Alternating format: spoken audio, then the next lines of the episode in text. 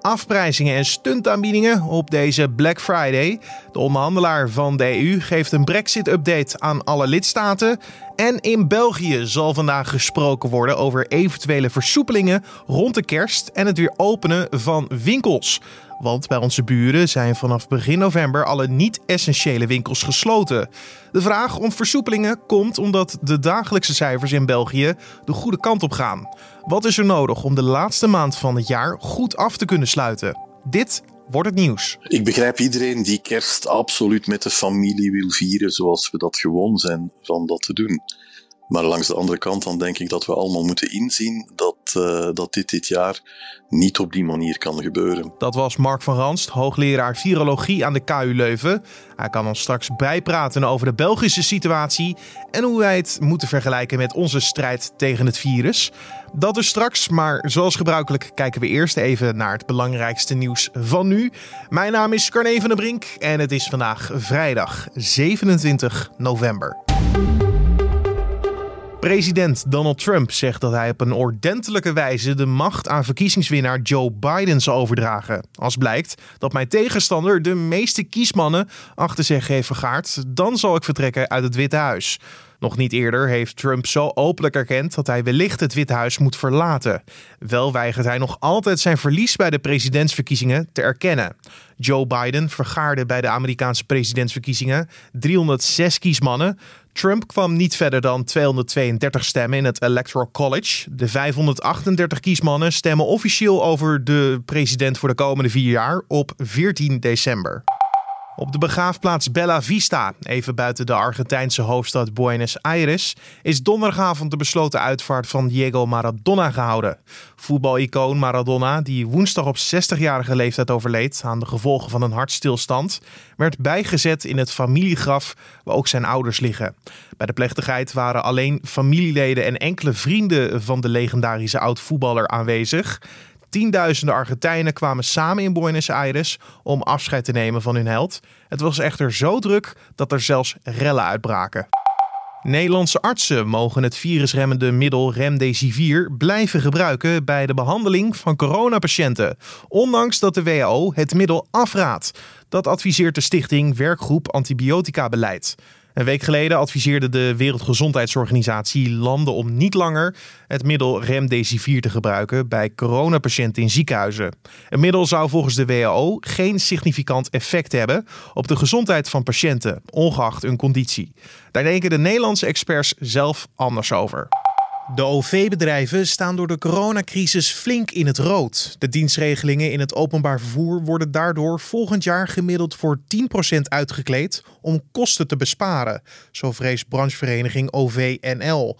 Het kabinet komt de OV-bedrijven tegemoet met een bedrag van 1,5 miljard euro om de verliezen op te vangen.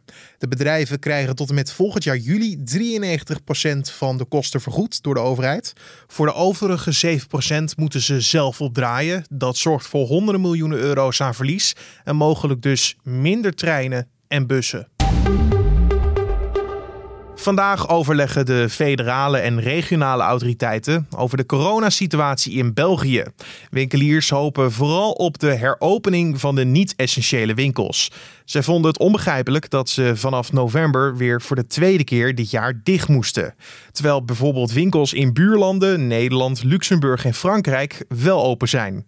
De vraag om versoepelingen komt omdat de dagelijkse cijfers in het land de goede kant op gaan. Ik vroeg aan Mark Verranst, hoogleraar virologie aan de KU Leuven, of zij langzaam uit de tweede coronagolf aan het kruipen zijn. Uh, ik denk dat we inderdaad wel bezig zijn om uit die, uh, uit die tweede golf uit te geraken. Dat, is ook, uh, dat werd ook hoog tijd.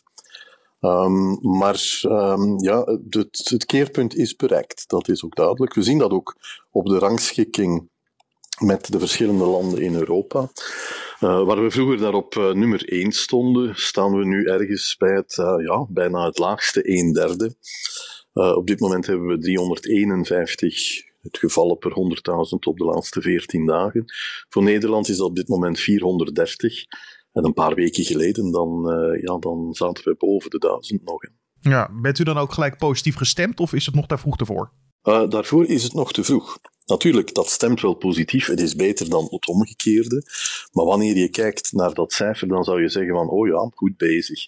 uh, bijna even goed als Duitsland, maar dan vergeten we toch dat we heel hoog hebben gestaan.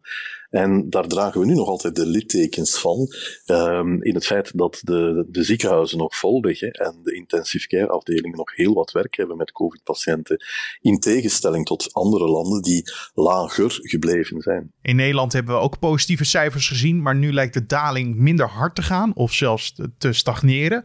Uh, laat dat volgens u zien hoe fragiel deze hele coronasituatie is? Mensen onderschatten telkens hoe enorm fragiel zo'n epidemie is. Zowel in het opgaande deel van de curve, dat is een exponentieel groeiende curve, hele kleine uh, beïnvloedingen van die curve. En dat kan zijn gewoon door, door wat de minister zegt, zorgen voor kleine veranderingen in het gedrag van de mensen. En dat heeft een enorm effect op een, uh, op een curve die, uh, die dan exponentieel gaat gaan. ook omgekeerd is dat, is dat waar. Uh, het ergste wat u kan gebeuren is op een hoog plateau te blijven zitten. Dat put uw gezondheidszorg uit. Dus wanneer je naar beneden gaat, dan is het belangrijk om met enige snelheid en gezwindheid naar beneden te gaan en te blijven gaan.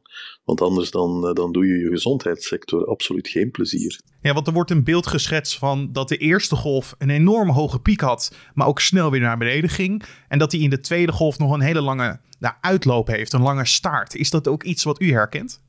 Wel, dat proberen we te vermijden. En je probeert dat te vermijden door uh, heel voorzichtig te zijn met versoepelingen. Uh, elke versoepeling heeft een invloed. En je wil ervoor zorgen dat je op een niveau komt waar je normale zorg uh, op een gewone manier kan functioneren, zodanig dat mensen met andere pathologieën buiten COVID, dat die, dat die de gepaste zorg kunnen krijgen. Um, pas dan kan je, kan je denken aan serieuze versoepelingen. Want denkt u dat wij als mensen gewoon te snel uh, hoopvolle conclusies willen trekken uit de dagelijkse koerscijfers? Ja, dat is heel normaal. Hè? Um, optimism is a moral duty. Um, dus dat, dat is gewoon zo. We moeten optimistisch zijn. Maar dat optimisme mag zich niet onmiddellijk vertalen in, uh, in acties naar versoepelingen toe. Want dan, uh, dan slaat dat optimisme wel heel snel om in, uh, in fatalisme, denk ik. Ja, u had het net over versoepelingen. De regeringen moeten natuurlijk aan de hand van allerlei cijfers beslissingen maken. wat wel te versoepelen en wat niet. Zo is België nu in een discussie geraakt om de niet-essentiële winkels weer te heropenen. waarom werden die eigenlijk voor de tweede keer dit jaar voor een periode gesloten? Ik denk dat dat kaderde in een, uh, een groter geheel, waar je probeert van de bevolking zo weinig mogelijk excuses te geven om buiten te komen. Om buiten te komen, om, uh, om met elkaar te gaan interageren of grotere groepen te zien samenkomen. Daarom sluit je de horeca, daarom sluit je voor een beperkte periode ook de niet-essentiële winkels. Ja, de essentiële winkels, die moet je natuurlijk wel open houden. Um, en dat heeft effect, dat, uh, dan gaat je curve ook, ook sneller naar beneden. In ons land hebben we alleen de winkels uit voorzorg gesloten, zelfstandig. Het was geen verplichting van het kabinet. In de tweede golf is dat ook geen punt van discussie, of wel of niet sluiten van de winkels. Wat is dan de meerwaarde ervan? Je houdt meer mensen thuis. Ja, dat, uh, en, en dat is heel belangrijk. Dus, dus in de eerste golf dan hadden we de Blijf in uw kot campagne. Um, dat hebben we minder gedaan tijdens de, tijdens de tweede golf. Maar mensen aansporen om thuis te blijven, eigenlijk ervoor zorgen dat er buiten niet veel te doen is, behalve wat rond te wandelen, dat heeft wel degelijk effect. Dan nu de vraag, ja, kunnen ze de deuren weer met een gerust hart openen? Wat heel veel ondernemers natuurlijk willen. Hoe kijkt u daarnaar? Ik denk dat je het veilig kan openen wanneer je de goede randvoorwaarden hebt. Uh, en die randvoorwaarden zijn dat je toch crowding moet voorkomen in die drukke winkelstraten. En dat is moeilijk. Moeilijk, want de kerstperiode of de eindejaarsperiode, dat is een periode waar er heel wat gewinkeld wordt en waar er alle andere jaren uh, het over de koppen lopen is in die, uh, in die winkels en winkelstraten. Wanneer je de winkels opent, dan, uh, dan ga je echt wel heel erg veel aandacht moeten geven aan uh, het, uh, het in bedwang houden van, van die grote groepen. En dat op, op een of andere manier toch wel ordentelijk te organiseren. Maar wat raadt u mensen dan aan die toch gaan winkelen voor zichzelf of voor de december cadeautjes? Wel, in ieder geval niet alles uit te stellen tot helemaal op het einde. Ja, dus je hoopt dat dat enigszins gespreid kan gebeuren. Maar het is toch met enige anticipatieangst dat, uh, dat je zoiets zou doen. Uh, want geheid loopt dat af en toe wel eens verkeerd. En zoveel mogelijk alleen? Wel, ik denk dat, dat dit een, een, een bijna noodzakelijke voorwaarde zou zijn dat je alleen gaat winkelen. Dus dat is echt wel, wel run shopping in plaats van fun shopping. Een ander onderwerp wat vandaag op tafel zal liggen is uh, ja, het vooruitzicht van de kerstdagen. Hoe die gevierd kunnen worden, in welke vorm en met welke maatregelen. Wat is uw vooruitzicht van de kerstdagen dit jaar? Ik begrijp iedereen die kerst absoluut met de familie wil vieren zoals we dat gewoon zijn van dat te doen. Maar langs de andere kant dan denk ik dat we allemaal moeten inzien dat, uh, dat dit dit jaar niet op die manier kan gebeuren. Iedereen gaat kerstmis vieren. Um, en ik zou hopen dat er uh, met de moderne communicatiemiddelen die er zijn, dat er zoveel mogelijk contact wordt gehouden. Um, maar dat, uh, dat, dat fysiek samenkomen met heel de familie, dat, dat zou ik op dit moment niet aanraden. Toch echt wel kleine groepjes en misschien gewoon je eigen huishouden vooral? Eigenlijk je eigen huishouden. En, uh, en misschien gaan we dit wel onthouden als een hele rare kerstmis, maar dat hoeft niet onaangenaam te zijn. Een van onze Nederlandse experts, de heer Diederik Gommers, voorzitter van de Nederlandse Vereniging voor Intensive Care, kwam al met de boodschap: sla kerst maar een jaartje over. Zou u het liefst ook willen zien dat dat uh, gebeurt? Wel, kerstmis, je kan dat niet stoppen natuurlijk. Wel, 24 december, dan is er kerstavond. Um, het is gewoon de grote vieringen die we niet gaan doen. Dus dat gaat wat meer ingetogen zijn, wat meer intiem met de eigen kring, met, de eigen, met het eigen gezin. Maar dat wil niet zeggen dat je geen betekenisvolle kerst kan hebben. Je kan mensen opbellen, je kan kaartjes schrijven. Um, er is heel wat wat wel kan. Maar uh, met twintig rond de tafel zitten, met alle nonkels en tantes erbij, dat, uh, dat gaat dit jaar niet gaan. Maar dat wil niet zeggen dat er geen kerst is. Dat gevoel moet blijven bestaan in ieder geval, ondanks het gek jaar. Dat, ik denk dat dat belangrijker is dan ooit, ja. Ik las wel een onderzoek van de Universiteit van Antwerpen dat één op de drie Belgen niet van plan is om kerst in een uh, heel beperkte kring te vieren. Baart dat u zorgen? Ik heb dat artikel anders gelezen en ik heb uh, dat gelezen als twee op de drie Belgen gaan die maatregelen perfect volgen en kerstmis in, uh, in intieme kring gaan, uh, gaan vieren. En de rest, een heel groot deel, dat krijg je vanzelf ook wel mee. Je houdt dus altijd wel rotte appels die zich niet aan de maatregelen houden? Wel, je, je kan nooit voorkomen dat mensen zeggen van ja, ik, ik trek me geen barst van aan. we zullen wel eens zien. Maar natuurlijk, dat wordt problematisch wanneer in je familie twee derde zich wel aan die regeltjes wil houden. Ja, dan mag je wel zeggen van ik wil met twintig man samenkomen. Als die anderen niet afkomen, dan, uh, dan zit je daar ook wel mooi in je eentje. De Nederlandse regering wil nog wachten met het nemen van uh, beslissingen over feestdagen. Andere landen zoals Frankrijk, Duitsland en Engeland hebben wel al plannen gemaakt, of in ieder geval uh, op tafel gelegd. Is het goed om al plannen te maken, of is afwachten eigenlijk het beste advies, omdat het toch elke moment weer kan veranderen? Wel, ik denk dat dit ingegeven is door het feit dat jullie nu op een plateau zitten. En van op dat plateau, dan is het op dit moment niet duidelijk welke richting het gaat uitgaan. Wanneer dat terug naar beneden gaat, dan, dan ga je iets optimistischer worden dan, uh, dan uh, stel in het slechtste geval dat het terug omhoog begint te gaan. Dus we gaan, daar, we gaan daar heel voorzichtig in moeten zijn. Dus ik begrijp Nederland dat ze zeggen van ja, laten we nog maar even wachten. Het is tenslotte toch nog een maand vooraleer het kerstmis is. Dat is nog een hele tijd. En ik ben ook heel benieuwd naar, uh, naar wat we nu heel binnenkort gaan zien in de Verenigde Staten met Thanksgiving. Thanksgiving, dat is eigenlijk de oefening voor kerstmis. Uh, dat is het familiefeest in de Verenigde Staten. En dan gaan we zien wat er daar gebeurt. Het uh, effect ervan inderdaad. Ja. Um, afsluitend, in ons vorige gesprek, ik heb het nog even teruggeluisterd, had u het over een uh, bijzondere winter die we tegemoet gaan. Daarmee sloot u af toen. weet u al concreet hoe bijzonder deze winter gaat worden? Wel, dit is gewoon een heel bizar jaar al geweest. Ja. Um, dus dan dat het feit dat we de, de, de eindejaarsperiode op een andere manier gaan vieren, ja, zet, zet gewoon de teneur door die er gans het jaar al is. Dit is een heel gek jaar. Heel akelig op sommige momenten, hè, want er zijn, ja, er zijn mensen gestorven, er zijn ook baby's geboren, maar zonder dat families daarbij waren. Dat, uh, dat, dat gaat effecten hebben, dat is niet goed natuurlijk. Maar we hebben toch heel wat weerbaarheid gezien en solidariteit ook bij een bevolking. En uh, dat is dan ook weer hoopvol. Dat was Mark van Ranst, hoogleraar virologie aan de KU Leuven. En wat gebeurt er verder vandaag? Het is vandaag de dag na de Amerikaanse Thanksgiving Day. En dat betekent in de VS en ook steeds meer in Europa Black Friday. Die dag wordt gezien als het begin van het seizoen om kerstaankopen te doen. En dat wordt gevierd met vaak hoge kortingen. Black Friday verloopt door de coronacrisis dit jaar wel anders dan anders. Om te voorkomen dat er hele hordes koopjesjagers tegelijkertijd op de stoep staan, geven veel winkels meerdere dagen Black Friday kortingen. En ook online. Partij 50PLUS presenteert vandaag de conceptkandidatenlijst voor de Tweede Kamerverkiezingen. Het is al zeker dat helemaal niemand van de huidige fractie terugkeert. In verband met corona is er geen fysieke presentatie. Er zal een persbericht en een filmpje worden verspreid.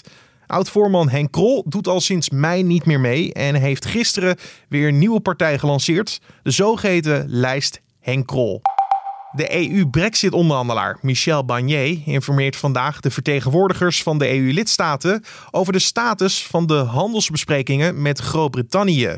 De briefing zal achter gesloten deuren plaatsvinden. Vorige week zeiden de onderhandelaars van het VK en de EU dat ze een Brexit-deal naderen en dat er deze week een overeenkomst zou kunnen worden bereikt. De onderhandelingen werden echter een paar dagen later onderbroken wegens een coronabesmetting in een van de teams. En de voetbalsters van het Nederlandse elftal spelen vandaag een oefenwedstrijd tegen de Verenigde Staten. Het is de eerste keer dat beide landen tegen elkaar spelen na de finale van het WK 2019 in Lyon, waarin Team USA met 2-0 te sterk was. De aftrap in Breda is vanavond om 5 over half 7. Je kan het zien als de steunpilaar van het leven. De vraag: wat voor weer gaat het vandaag worden? Alfred Snoek van Weerplaza kan het weerbeeld van vandaag schetsen. Vanmorgen is het op de meeste plaatsen in Nederland bewolkt en soms valt er ook nog wat lichte regen of motregen uit de bewolking. En ook is het af en toe behoorlijk nevelig. Vanmiddag knapt het weer op. Vooral in het zuiden van het land breekt ook af en toe de zon door. En op de meeste plaatsen blijft het gewoon droog. Er staat weinig wind, veelal uit een oostelijke richting, niet meer dan een windkracht 2. En uiteindelijk loopt de temperatuur op naar zo'n 8 of 9 graden. Vanavond en vannacht klaart het op en bij opklaringen kan ook gemakkelijk mist tot ontwikkeling komen. Dankjewel Alfred Snoek van Weerplaza. En de klok tikt maar door. En dat betekent dus ook dat we aan het einde gekomen zijn van deze podcast voor de vrijdag 27 november. Niet getreurd, want je hebt er nog één te goed van ons. De Week van Nu podcast, onze openbare redactievergadering. Daarin bespreken wij hoe eh, de redactie van nu.nl heeft gereageerd op het nieuws van deze week. Uh, ja, welke keuzes hebben wij gemaakt? Hoe ging dat in zijn werk? Echt een kijkje achter de schermen. Die podcast kan je later vandaag beluisteren in dezelfde feed als deze. Dus abonneer je gewoon gratis via de podcast-apps, zoals een Spotify of Apple Podcast. En zo staat die gewoon voor je klaar als hij gepubliceerd is.